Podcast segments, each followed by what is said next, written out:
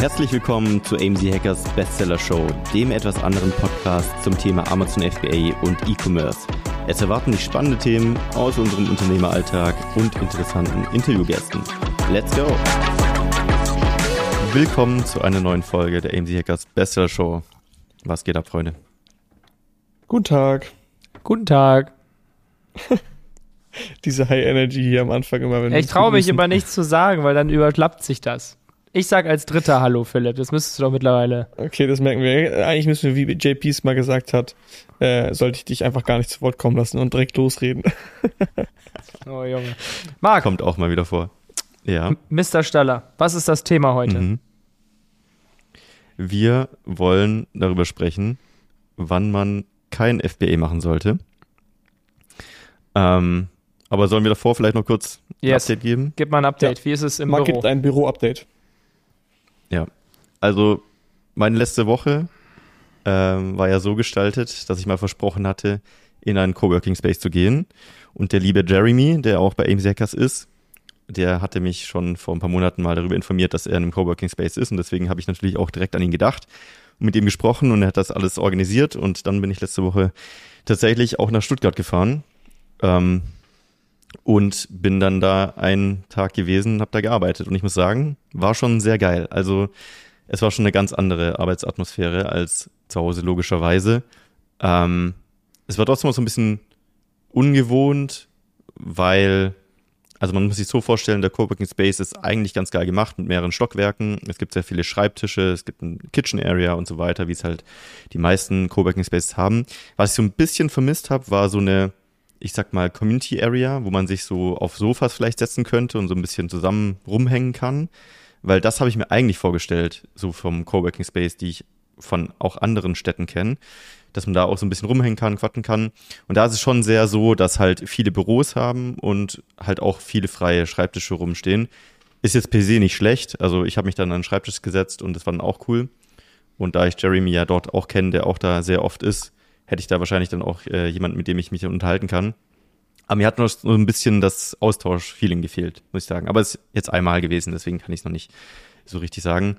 Ähm, ich habe mir jetzt vorgenommen, ja, wenigstens einmal die Woche gehen, zu gehen, wenn nicht sogar zweimal. Es ist halt schon Hinfahrt, ist halt das Problem, wenn ich zu einer gewissen Uhrzeit morgens fahre, wo halt Berufsverkehr ist, habe ich jetzt zum Beispiel hin 40 Minuten gebraucht Mhm. und zurück dann 20, das ist völlig okay, aber hin war halt schon hart. Also ich muss mir mal überlegen, ob ich dann vielleicht entweder früher fahre oder später fahre, als ich es gemacht habe. Und ja, mal schauen. Aber ich denke, dass ich das Ich jetzt glaube, durchziehen wir werde. sollten dich jetzt hier forcieren. Du solltest mal zwei Wochen am Stück jeden Tag hingehen und dann kannst du entscheiden, ob es dir zu viel ist Mhm. oder zu wenig. Ja, das Problem ist, ich finde es aktuell noch nicht unmöglich, aber unangenehm, wenn ich jetzt zum Beispiel jeden Tag gehen würde, zum Beispiel sowas wie einen Podcast dann dort zu organisieren. Mhm. Ich glaube, das ist auch möglich, aber da muss ich jetzt erstmal reinkommen. Es gibt sogar einen Podcast-Raum, dort habe ich gehört. Aber ich muss jetzt erstmal gucken, wie kann ich den mieten? Ist der immer frei? Und Ja, okay. solche Geschichten.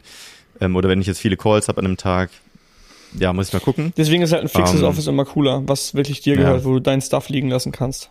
Also wie gesagt, ich habe jetzt Schreibtische quasi abgebaut zu Hause und habe nichts mehr.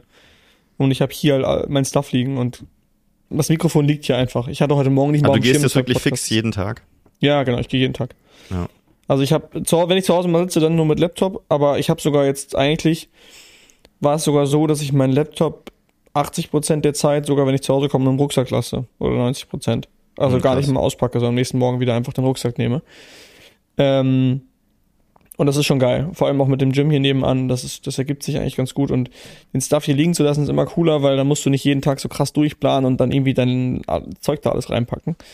Deswegen, was du mal machen könntest, wäre auch ein Office, also einfach bei eBay Kleinanzeigen gibt super viele Options, ähm, wo so Agenturen, irgendwelche Kreativagenturen oder so haben Plätze frei und da kannst du dich eigentlich immer einmieten. Ja, ich muss sagen, ein Hauptaspekt für mich ist halt, wenn ich schon irgendwo hingehe, dass ich dann auch Leute habe, mit denen ich connecten kann und mit denen quatschen kann, Mittagessen gehen Okay, das kann. habe ich gar nicht, ja. Jetzt gerade halt viele Hackers irgendwie. ja, gut, ähm, Mittagessen kannst du ja halt geil. trotzdem. Die müssen ja nicht aus deinem Office kommen. Ja, theoretisch schon. Also das finde ich halt immer so ein Ding. Im Endeffekt, Chris, kannst, ja gut, ihr macht halt im Office schon oft mal so zusammen Lunch und so weiter. Mittlerweile musst ja nicht jeden immer- Tag. Ja. Ja gut, aber ihr, ihr bringt doch oft was mit, ne? Ja. Ja, Also okay. es gibt halt mittlerweile ist, äh, montags gehen wir vietnamesisch essen, Dienstag muss jeder was mitbringen, mittwochs auch, donnerstags gibt's Döner. Ja, und Aber- freitags äh, mal so, mal so. Cool. Gut, Ja, Marc, dann würde ich sagen, du hältst uns einfach auf dem Laufenden.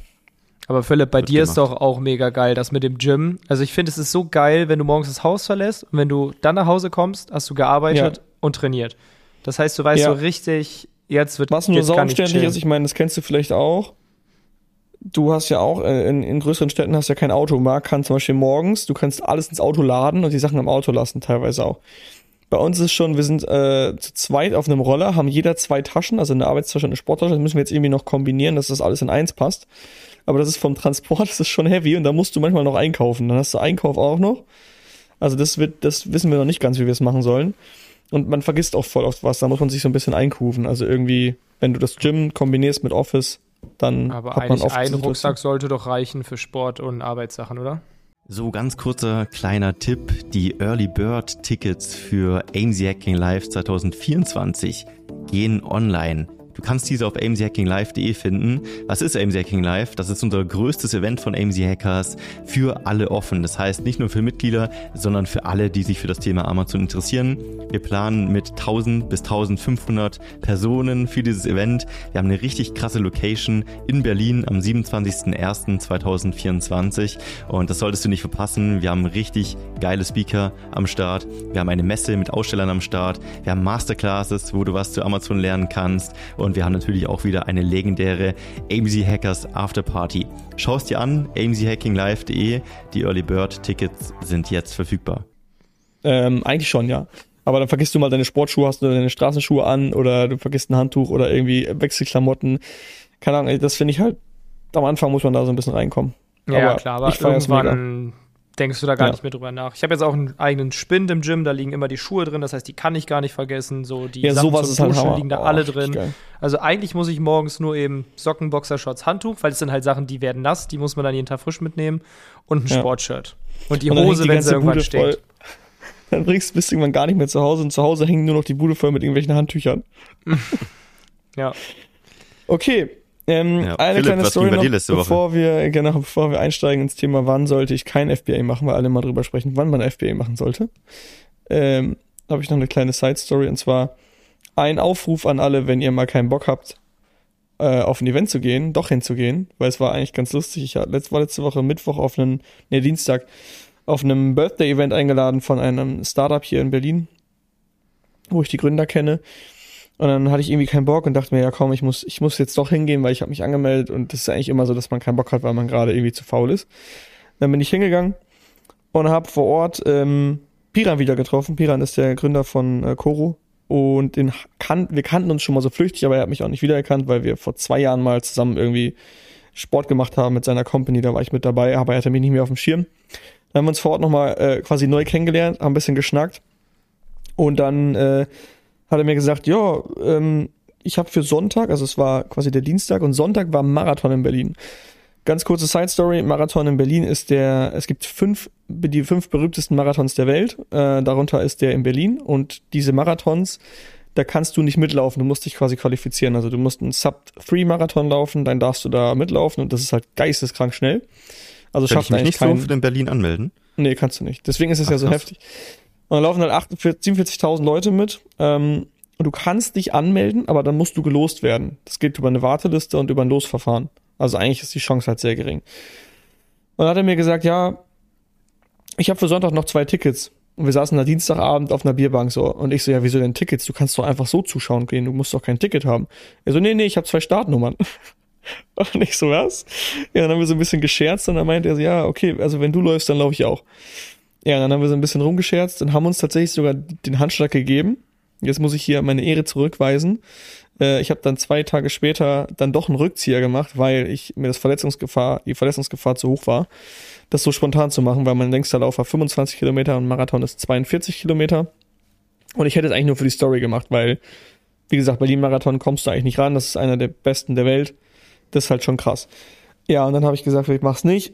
Und Piran ist dann halt auch nicht mitgelaufen, ähm, weil er, glaube ich, auch es nicht irgendwie nicht gepackt hat. Ja, auf jeden Fall hoffen wir jetzt, dass wir nächstes Jahr mitlaufen können und ähm, ja, letztendlich hatten wir eigentlich ein geiles Weekend und haben das, äh, den, den Marathon so mit zugeschaut quasi. Also nächstes Jahr Berlin-Marathon. Ja, wenn ich es irgendwie hinkriege, da reinzukommen, auf jeden Fall. Also qualifizieren Ja, werde ich mich wollte wahrscheinlich sagen, nicht. Du musst äh, hier Marc und mich musst du auch reinkriegen. Wir laufen den alle drei nächstes Jahr. Du hast das Netzwerk, Philipp. Du holst Marc und, Philipp, äh, Marc und mich da rein. Ich versuche irgendwie an Startnummern zu kommen. Ich habe ein gutes Bauchgefühl, dass ich mich bis dahin irgendwie noch vernetzen kann. Es ist halt schwer, weil, ja, Marc, wir beide halt qualifizieren uns. Perfekt. also Sub 3 ist quasi ein Marathon in einer, in einer Vierer-Pace, glaube ich, musst du laufen. Das heißt, ich muss in anderen öffentlichen laufen, wo ich mich anmelden genau, kann. kannst dann dich unter überall drei anmelden, kannst und dann. beim, genau, du musst eine Urkunde haben, wo dann steht Sub 3 und dann bist du automatisch boah, qualifiziert. aber unter drei ist ja schon. Das ist komplett Hart. krank. Ja, das ist komplett. Deswegen also Alter. eigentlich qualifizieren.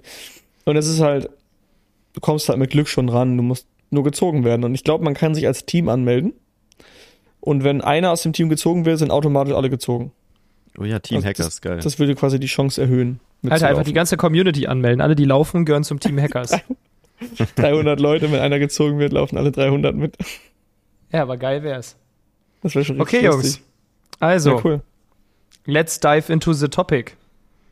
Yes, man. Okay. Also, wir haben irgendwie jeder so ein bisschen überlegt, was könnten Gründe sein, warum man es nicht machen soll. Eigentlich sind wir hier dazu da, um euch zu ermutigen, es zu tun. Ähm, aber ich glaube, wir haben oft genug darüber gesprochen, warum man es tun sollte und dass es tausend Vorteile hat. Ähm, zumal das Risiko recht überschaubar ist. Aber wann sollte ich es denn nicht tun? Ähm, und da komme ich auch direkt zum ersten Punkt, den ich einfach vorstellen würde, wäre das Thema Risiko.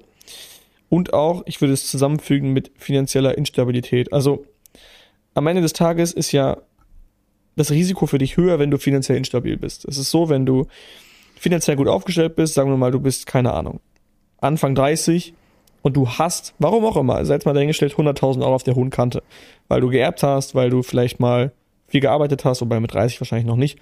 Ähm, aber du hast schon, du hast schon irgendwie geerbt oder hast einfach Cash auf der Seite.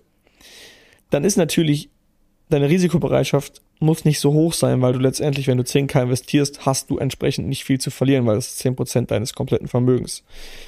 Wenn du aber weniger Geld hast, sagen wir, du hast nur 10k, dann musst du eine extrem hohe Risikobereitschaft haben, weil du eigentlich alles, was du hast, so ein bisschen aufs Spiel setzt. Und das musst du halt irgendwie abwägen können. Und wenn du der Typ bist, der halt eben keine Risikobereitschaft hat, ähm, der nicht gut Risiken eingehen kann, dann wäre dieses Geschäftsmodell eher nicht was für dich. Und ich glaube, das ist ein Punkt, den muss man halt immer in Relation sehen zu seiner eigenen finanziellen Situation, weil nur wenn die finanzielle Situation schlecht ist, dann ist das Risiko auch hoch. Wenn deine finanzielle Situation gut ist und du im Worst Case setzt 10k in den Sand, was zu 99% nicht passieren wird, weil ich kenne niemanden, der sein komplettes Geld in den Sand gesetzt hat. Was halt passieren kann, ist, dass du deine Ware mit Verlust verkaufst, keinen Profit machst, aber verkaufst deine Ware ja trotzdem und kriegst den Warenwert wieder. Also mal angenommen, du gibst 8k in äh, Ware aus, verkaufst die Ware mit Verlust, dann kriegst du ja noch 7000 Euro wieder. So, das heißt, du hast am Ende 7 von deinen 10k wiederbekommen. Die anderen 2k sind irgendwie für Fotos draufgegangen und für was auch immer. Für die ganzen Startunterlagen in Anführungsstrichen. Ähm, genau, hast du 7k wiederbekommen, hast also am Ende nur 3k verloren. Aber selbst wenn du 10k komplett verlierst, rechne das mal auf dein Leben runter, wie wenig 10k eigentlich sind. 10k ist eigentlich, wenn du dir einen, einen normalen Dreier BMW bestellst, den du dir vielleicht mit Mitte 30 holst, ist das einfach das M-Paket. So, das kannst du dir halt sparen. Und schon hast du letztendlich die Geiler 10k Vergleich. wieder drin. Was für eine Ja, Philipp Alsmeier Autometapher. Junge. Hammer. Ich sag dir Ja, eine doch so. Sache, die ein Problem ist. Nee, ist kein Problem. Bei Amazon ist halt folgendes. Und zwar, du hast einen super zeitverzögerten Erfolg beziehungsweise Ertrag. Amazon fühlt sich halt wirklich an wie passives Einkommen. Also sag ich mal so, am Ende des Tages passives Einkommen gibt's nicht. Alles, was es gibt, ist, ich arbeite heute und krieg mein Geld erst in drei Jahren. Du könntest ja auch sagen, während des Studiums arbeitest du drei Jahre und danach kriegst du dein Geld ausgezahlt. Dann denkst du, guck mal, ich habe passives Einkommen. Das ist einfach nur passives Einkommen ist, wenn das Geld später kommt als die Zeit. So, und wenn du halt ähm, dich selbstständig machst mit Beratung, dann kannst du heute beraten und morgen abrechnen. Und das gibt's halt bei Amazon nicht.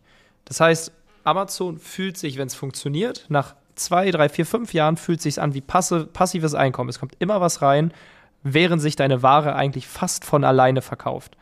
Aber du kannst nicht halt er, er erhoffen, dass wenn du finanziell instabil dastehst, dass Amazon oder allgemein E-Commerce eine kurzfristige Lösung ist. Als ich damals, also wir hatten ja schon mal in ein paar Podcasts drüber geredet, wie ich das damals gemacht habe.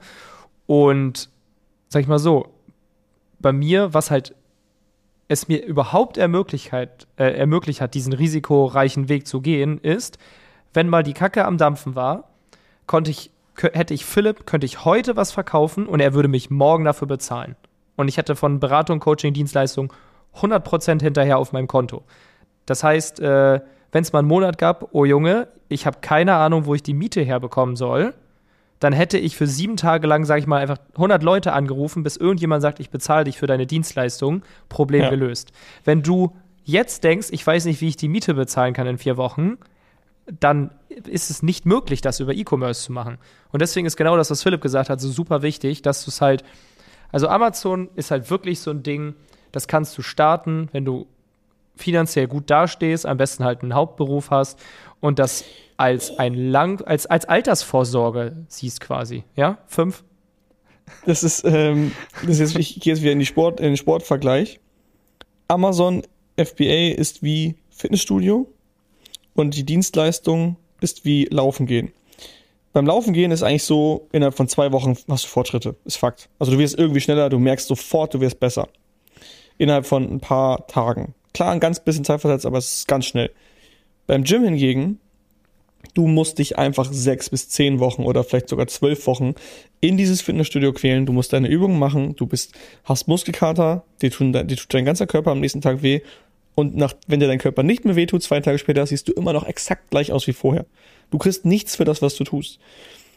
Und eigentlich ist FBA genau das. Du machst monatelang was und wochenlang und du gibst sogar noch Geld aus. Du kriegst nicht mal was zurück. Ja. Und du weißt nicht mal, ob eines Tages das Geld zurückkommt. Die Wahrscheinlichkeit ist hoch, wenn du alles richtig machst und die richtige Hilfe holst, aber du weißt es nicht. Und im Gym kann es das gleiche sein. Im Gym kann sein, dass du falsch trainierst und irgendwie nicht, nicht besser wirst und de, de, deine Muskeln sich nicht aufbauen.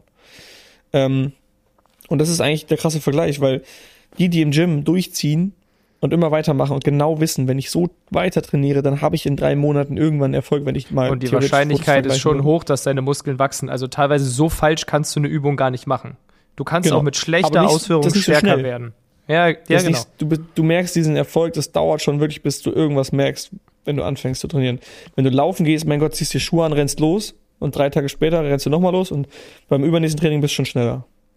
Oder und wenn es mal da ist, deine Statur, wenn du jahrelang Muskeln aufgebaut hast, dann verlierst du die auch nicht innerhalb von zwei Wochen, sondern dann kannst du auch mal länger, ich sag mal, Pause machen oder weniger machen. Stimmt. Das ist dann dieser Teil wie bei FBA, wo du halt dann zum Erhalten wenig machen musst, aber du hast halt die Vorarbeit lange vorher geleistet.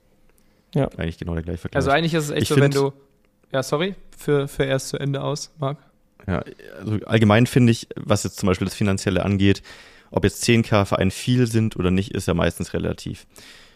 Was ich gut finde, was ich mal vor langer Zeit irgendwo aufgeschnappt habe, ist der Begriff Fallhöhe. Also die Frage, deine aktuelle Situation, wo du gerade drin steckst. Wenn du diesen Betrag, den du jetzt brauchst für FBA, investierst und du würdest ihn komplett verlieren, was würde passieren? Also wie hoch ist deine Fallhöhe? Was wäre deine Situation nach dem Verlust? Für manche ist es, gut, dann habe ich die 10k halt nicht mehr, mein Leben geht genauso weiter, ich habe noch meinen Job, ich habe noch meine Family, ich habe keine Schulden. Für andere ist es vielleicht, okay, wenn ich jetzt diesen 20k Kredit aufnehme, ich habe auch gerade nur so einen Teilzeitjob irgendwie äh, und ich mhm. verliere das komplett, dann habe ich plötzlich nochmal 500 Euro mehr Belastung pro Monat an Kreditrückzahlung. Was macht das mit meinem Leben? Muss ich dann umziehen? Muss ich zurück zu meinen Eltern ziehen? Habe ich vielleicht Kids und Family? Muss ich, also müssen die versorgt werden? Also die Frage ist halt, aus welcher Situation kommst du gerade raus und was macht das mit deiner Fallhöhe? Und ich würde sagen, in den meisten Fällen, also vor allem bei denen, die jetzt jung anfangen, ist die Fallhöhe halt relativ gering wie Philipp gesagt hat, 10k über dein ganzes Leben verteilt. So what? Ich meine, einmal das Ganze riskieren und dann zu sagen, ich habe es gemacht und selbst wenn es nicht funktioniert hat, ich habe es nichts getan, ich weiß, ich habe es versucht.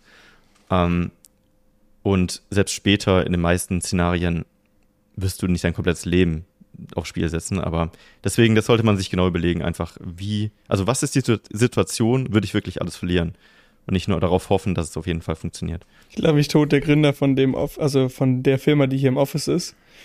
Der rennt hier seit zwei Tagen mit Adiletten rum und humpelt wie ein Gestörter, weil der auch mitgelaufen ist vorgestern. Der kann einfach nicht laufen, der läuft hier die ganze Zeit lang. Ähm, ja, aber ich glaube, das, was du gerade gesagt hast, Marc, ist vielleicht so eine, ist so, ein, ich kann das jetzt nur zeigen in der Kamera, das ist irgendwo, irgendwo ist ein Schnittpunkt. Also am Ende des Tages, je höher deine Risikobereitschaft, desto weniger, desto höher kann auch deine Fallhöhe sein. Also wenn du zum Beispiel Chris heißt, dann bist du bereit, ein höheres Risiko einzugehen, selbst wenn du wenig Kapital hast. Also du brauchst weniger Kapital, um loszulegen. Wenn du jemand bist, der eine geringe Risikobereitschaft hat, dann kann derjenige auch loslegen, er braucht nur mehr Kapital.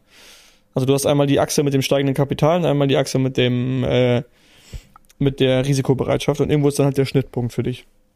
Macht Sinn? Ja, der ist halt natürlich bei Ja. jedem nochmal so ein bisschen verschoben, ne? Also, Genau. weil da gibt es ja Bei auch noch jeder so Person- Faktoren vielleicht wie emotionale Risikobereitschaft, finanzielle Risikobereitschaft, wie kann man damit umgehen? Natürlich immer viele Faktoren. Ja. Dann Chris, hast du noch einen Punkt oder soll ich den nächsten reinschmeißen? Achso, du kannst, kannst gerne schon weitermachen. Ähm, dann, ich glaube, was, boah, warte, mal ganz kurz schauen. Der Arbeitstyp ist in meinen Augen noch sehr wichtig. Das ist jetzt nichts, was so offensichtlich ist, deswegen habe ich damit erstmal gestartet. Also, was bist du für ein Typ? Wie arbeitest du? Wenn du ein Mitarbeiter bist oder generell jemand in deinem Leben, der gerne geführt wird, dem gerne gesagt wird, was er zu tun hat, ähm, der viel besser arbeiten kann, wenn ihm klar gesagt wird, hey, du machst jetzt das und das und das Endziel ist das und das und du weißt genau, also dir sagt jemand genau, was du zu tun hast und dann bist du eine Maschine im Ausführen. Dann solltest du es nicht tun. Wenn du, du solltest eher aber äh, ein, äh, von der Persönlichkeit her sein, jemand, der das Ziel vor Augen hat, aber überhaupt nicht weiß, wie er da hinkommt. Gar keine Ahnung. Du musst dir alles selber erarbeiten und niemand wird dir sagen, das und das ist der nächste Schritt. Sei denn natürlich, du hast bestimmte Coaching-Programme oder Hilfe, dann hast du natürlich jemanden, der dir Step by Step genau sagt, was zu tun ist. Aber auch trotzdem da brauchst du immer eine, einen hohen Grad an Selbstständigkeit und du musst genau wissen, was die nächsten Steps sind. Du musst ein bisschen pfiffig sein einfach. Das ist, glaube ich, so das, was ich sagen will. Die wird halt nichts also ein bisschen so, geschenkt. ein- so ein Schlitzohr. Ja. Ich finde, du musst, ich finde, Schlitzohr musst du gar nicht sein. Du musst einfach wissen, dir wird nichts geschenkt. Also du sitzt nicht in einem gemachten Nest, wo du jedes Jahr irgendwie eine Gehaltserhöhung bekommst, sondern du musst dir jetzt, also du bist jetzt in der Phase, du musst dir holen, was du haben willst. Und dir wird's keiner schenken. Ja. Ja, ich glaube, eine Sache, die ich noch erwähnen will, ist, wir bekommen ja auch viele Anfragen so von, von Leuten, ähm, die sich fragen, macht das Sinn, wie starte ich am besten, bin ich dafür gemacht? Und eine Sache ist, glaube ich, es, es werden immer Probleme kommen, das haben wir schon so oft angesprochen. Und ich glaube, das Wichtigste ist dabei zu verstehen, dass man nicht einfach andere für die Situation verantwortlich machen kann. Ja, der Hersteller hat Mist gebaut, scheiße, aber am Ende war es deine Verantwortung. Ja, irgendwie der Kredit ging nicht durch. Ja, okay, jetzt kann ich Brücke stellen. Bringt nichts, irgendwie andere dafür verantwortlich zu machen. Auch zum Beispiel, wenn du bei irgendeinem Programm mitmachst, nicht die, die das versuchen beizubringen, verantwortlich zu machen, dass es funktioniert. Am Ende bist du verantwortlich über dein Leben und alles, was darin passiert. Und das ist nicht immer deine Schuld, das, was nicht funktioniert, aber es ist trotzdem deine Verantwortung. Und ich glaube, dieses Mindset muss man irgendwie mitbringen, sonst geht's auf jeden Fall schief. Das, was du gerade gesagt hast, ist auch, theoretisch ist das auch für uns als Berater oder Trainer oder Coaches super relevant, weil es gibt Leute, die, die kaufen oder wünschen sich Unterstützung und Beratung und Hilfe. Und es gibt Leute, die wollen eine Versicherung kaufen, dass wenn sie selber scheitern, wer anders schuld ist. Und eigentlich ist das auch jemand, den so jemand dürften wir niemals in unser Trainingsprogramm aufnehmen. Weil wenn der es nicht hinkriegt, kommt, da, kommt der große Finger und sagt, ja, ja, ihr habt es mir nicht gezeigt. Also es gibt Leute, die schaffen es Genau. ja auch ohne Trainingsprogramm. Manche schaffen es ohne Trainingsprogramm. Du brauchst es nicht. Es gibt alle Informationen im Internet. Aber genauso wie du auch im Internet dir einen Trainingsplan zusammen googeln kannst, kannst du dir auch einen Personal Trainer holen. Das andere geht halt schneller und du nimmst dir selber ein bisschen Arbeitslast weg. Aber trainieren musst du trotzdem selber. Genau, trainieren musst du trotzdem selber. Ist ja auch wie eine Universität. Du brauchst, um jetzt, äh, ich habe ja Informatik studiert, um Coden zu lernen, brauchst du keine Universität. Es gibt alles bei YouTube, Code Academy. Harvard lädt alle Vorlesungen bei YouTube hoch. Warum gehen Leute trotzdem nach Harvard? Weil du da vor Ort Unterstützung bekommst, Hilfe, Beratung, Motivation. Ähm, die Leute stehen dir bei, Netzwerk. Eigentlich ist Harvard voll das geile Beispiel. Alle Infos von Harvard. Ja, du kannst dir die Computer Science Class von Harvard bei YouTube reingucken. Drei Stunden. Das heißt, du musst dich nicht bei Harvard anmelden, 100.000 Euro zahlen. Keine Ahnung, was dann so ein Studium kostet. Aber es wird mit Sicherheit ziemlich teuer sein. Musst du nicht machen. Gibt alles kostenlos im Internet. Aber warum machen es die Leute trotzdem? Ganz kurze Unterbrechung, Freunde. Du weißt es wahrscheinlich schon, aber es gibt nur eine richtig wichtige Sache, die du brauchst, um ein erfolgreiches Amazon FBA-Business aufzubauen. Und das ist das Produkt. Logischerweise. Und wir sehen sehr, sehr viele Fehler in der Produktrecherche bei uns. Und oft wird einfach ein falsches Produkt ausgewählt, was nicht zum Kapital passt, was nicht profitabel ist, was so nicht funktionieren wird. Und dementsprechend haben wir zusammen mit dem Feedback der Community das Starterprogramm entwickelt. Das Starterprogramm ist unser Konzept, wo wir dich wirklich, wenn du möchtest, von der Gewerbeanmeldung bis hin zum Launch deines ersten Produktes begleiten. Das heißt, wir treffen gemeinsam wichtige Entscheidungen, schauen wirklich eins zu eins dir über die Schulter bei der Produktrecherche, schauen, dass dein Produkt Sinn macht, dass es profitabel ist, dass du an alles gedacht hast, du kannst alle deine Fragen klären und wir begleiten dich einfach durch wirklich langjährige, erfahrene Coaches bis hin zu deinem ersten Amazon FBA Produkt. Und wenn dich das interessiert und du einen Platz im Starterprogramm haben möchtest, dann schau doch gerne mal auf aim-hackers.de vorbei. Da haben wir die Bewerbung aktuell offen für das Starterprogramm. Und wenn du gerade erst am Anfang stehst und noch dein Produkt suchst oder dir unsicher bist und ein bisschen Sicherheit brauchst von erfahrenen Coaches, dann helfen wir dir sehr, sehr gerne und dementsprechend einfach mal bewerben. Und ich hoffe, wir sehen uns dann im Starterprogramm. Und jetzt viel Spaß weiter beim Podcast. Geil. So, dann haben wir äh, das Thema Zeit. Ich meine, das ist auch sehr offensichtlich. Das können wir eigentlich relativ schnell abfrühstücken. Wenn du keine zwei Stunden am Tag Zeit hast, weil dein Tag so busy ist, dann solltest du entweder es lassen oder dafür sorgen, dass du deine Prioritäten richtig setzt. Also ich glaube, wenn man mal sagt, ähm, du arbeitest acht Stunden am Tag, dann machst du eine Stunde Sport, dann hast du eine ein bis zwei Stunden Transport zwischen allen möglichen äh, Stationen, die du am Tag hast. Dann hast du schon noch ein paar Stunden über. Natürlich hast du noch, manchmal noch Kinder und Familie. Da kann ich natürlich nicht, nicht von sprechen. Ich weiß nur, dass wir bei Einserkas viele haben, die auch eine Familie haben und das auch hinkriegen. Und Sport kriegt man sogar optimiert, dass man vielleicht nur eine halbe Stunde am Tag macht und äh, den Job und alles. Also das, das kriegt man schon hin. Also am Ende ähm, sind es ja acht Stunden Schlafen, acht Stunden Hauptberuf und dann bleiben noch acht Stunden übrig. Und genau, aber die acht Stunden bleiben ja, also die sind ja nicht netto. Am Ende musst du ja überlegen, wie kommst du von A nach B, wie kommst du zur Arbeit. Genau, aber du musst, Gym, diese acht Stunden machen den Unterschied, weil acht Stunden auf der Arbeit sind fix und ja gut, acht Stunden Schlaf ja. sind auch nicht fix, aber das würde ich jetzt mal als einen gesunden acht Wert Stunden nehmen. Im Bett. Ja. Acht Stunden im Bett. Und diese anderen acht Stunden, aus denen musst du das meiste rausholen. Optimier deinen Transport, schon kannst du mehr was für dein Business machen. Ja, hör Podcast währenddessen, hör ja. irgendwelche YouTube-Videos, hol YouTube Premium, drei Euro im Monat, kannst dich jedes YouTube-Video runterladen. Bei einem Circus kannst du dir auch die Videos äh, angucken äh, im Auto. Ich würde mal die freche Behauptung aufstellen. Jeder, der sagt, er hat keine Zeit für FBA, ist es eine Ausrede. Frech. Also es mag hart klingen. Äh, selbst wenn du Family hast und alles drum dran, ich wette, es gibt trotzdem Sachen, die du halt gerade machst, Vielleicht gehst du mit deinen Buddies mal Fußball spielen, vielleicht gehst du mit ein paar Freunden mal essen, vielleicht doch mal die eine Netflix-Serie abends. Ja, ja, natürlich, die Sachen willst du ja auch machen, aber am Ende ist halt eine Priorisierungsfrage. Also ja, wenn, genau. dann ist wieder die Frage, fein. wie sehr willst du es denn? Also bist du bereit, diese Sachen hinten anzustellen? Dann hast du plötzlich die Zeit. Bist du nicht bereit, das anzustellen, dann willst du es vielleicht nicht wirklich und es wäre einfach nur nice to have.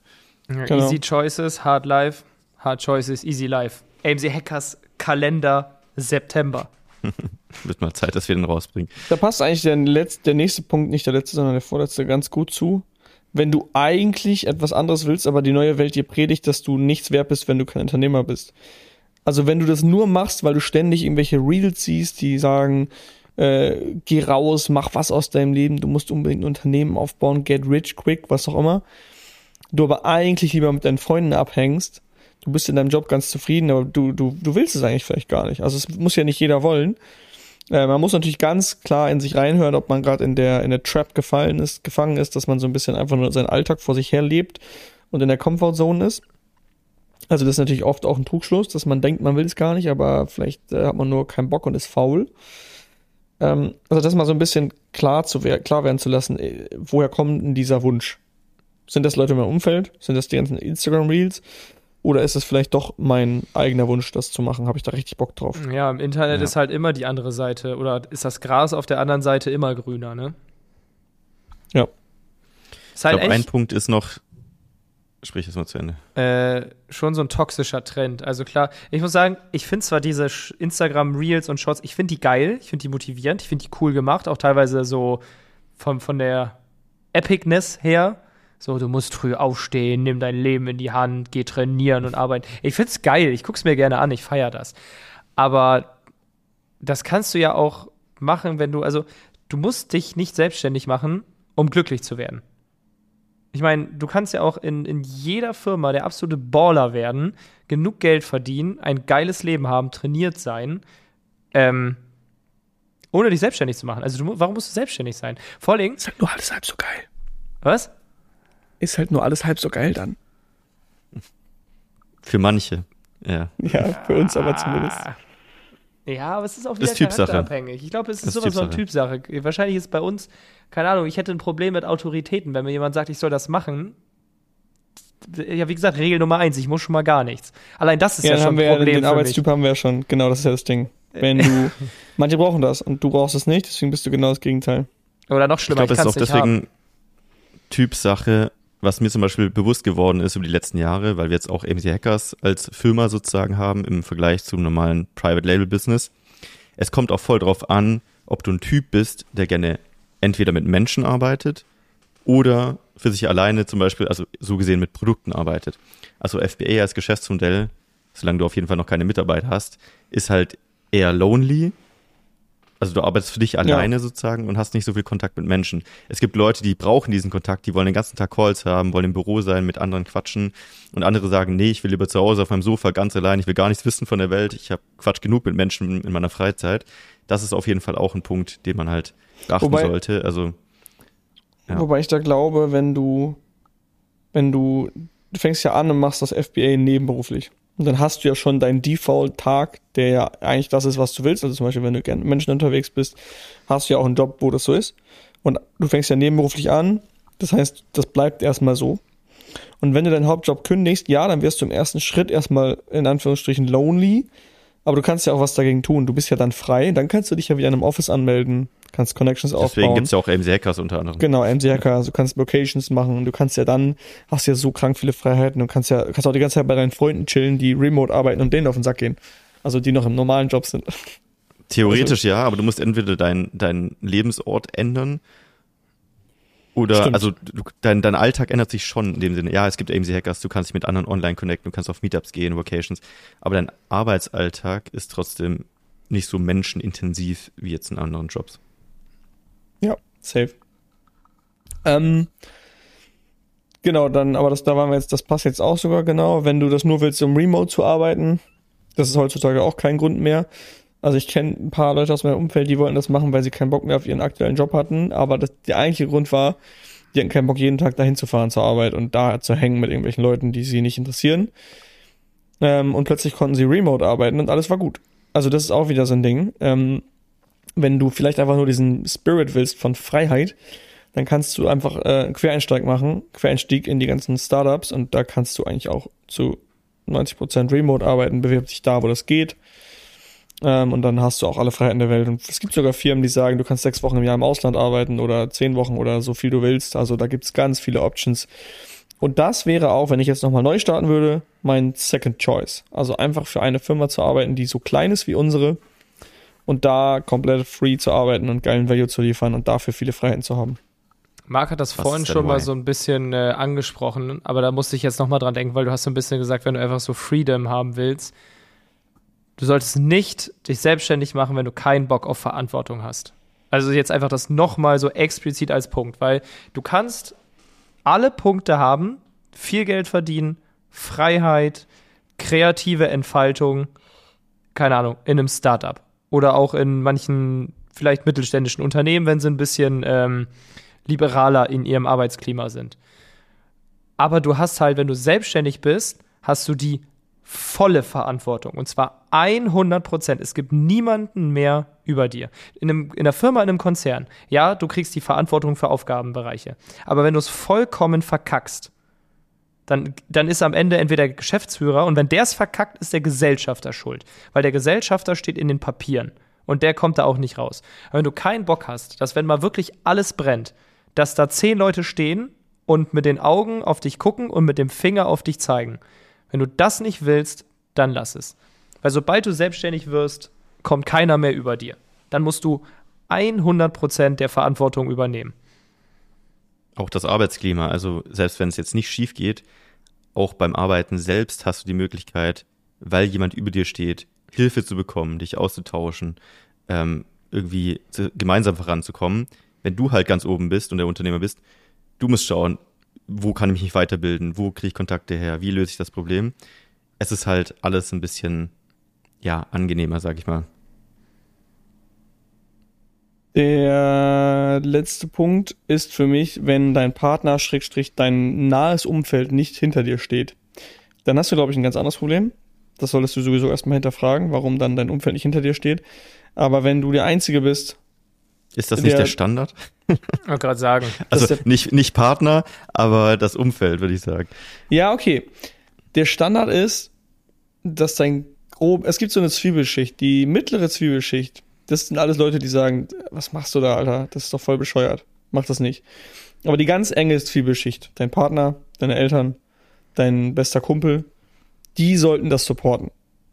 Und ich glaube, mit denen solltest du reden. Nicht alle vielleicht, aber du solltest zumindest dein, deine engste Bezugsperson sollte hinter dir stehen. Wenn nicht, hast du vielleicht auch ein ganz anderes Problem, weil ich glaube, wenn du eine sehr gute Beziehung hast, egal zu wem, dann hast du, steht diese Person sowieso immer hinter dir, egal was du machst und supportet dich.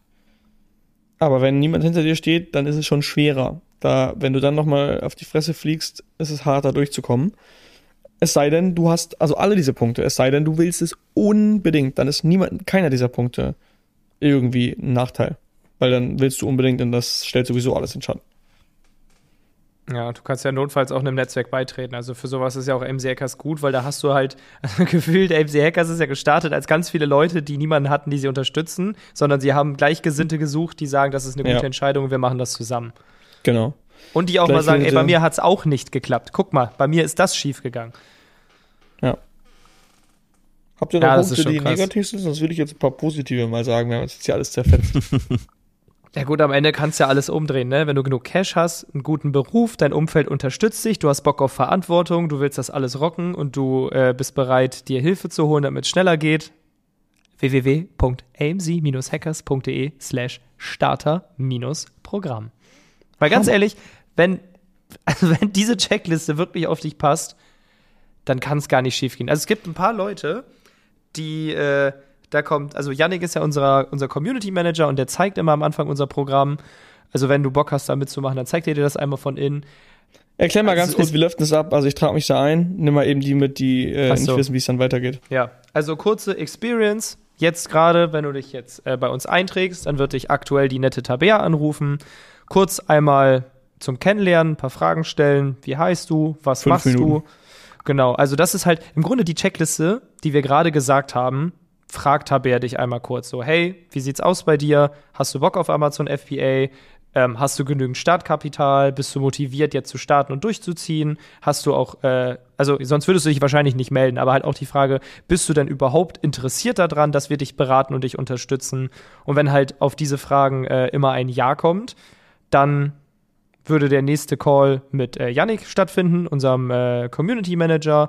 Und der setzt sich dann eine Stunde mit dir hin, zeigt dir unser Programm einmal von innen, also das findet dann Ganz über Zoom statt, macht genau. dann eine Bildschirmübertragung, zeigt dir einmal alles von innen, was wir haben, also 100% einmal die, lässt die Hose runter, das heißt, du hast alles von innen gesehen und klar, am Ende fragen wir, hast du Bock da mitzumachen? Und dann kannst du entweder Ja sagen oder Nein sagen. Wenn Nein, wünschen wir dir einen schönen Tag. Und wenn Ja, freuen wir uns, dass du Bock hast, das mit uns zusammen zu machen.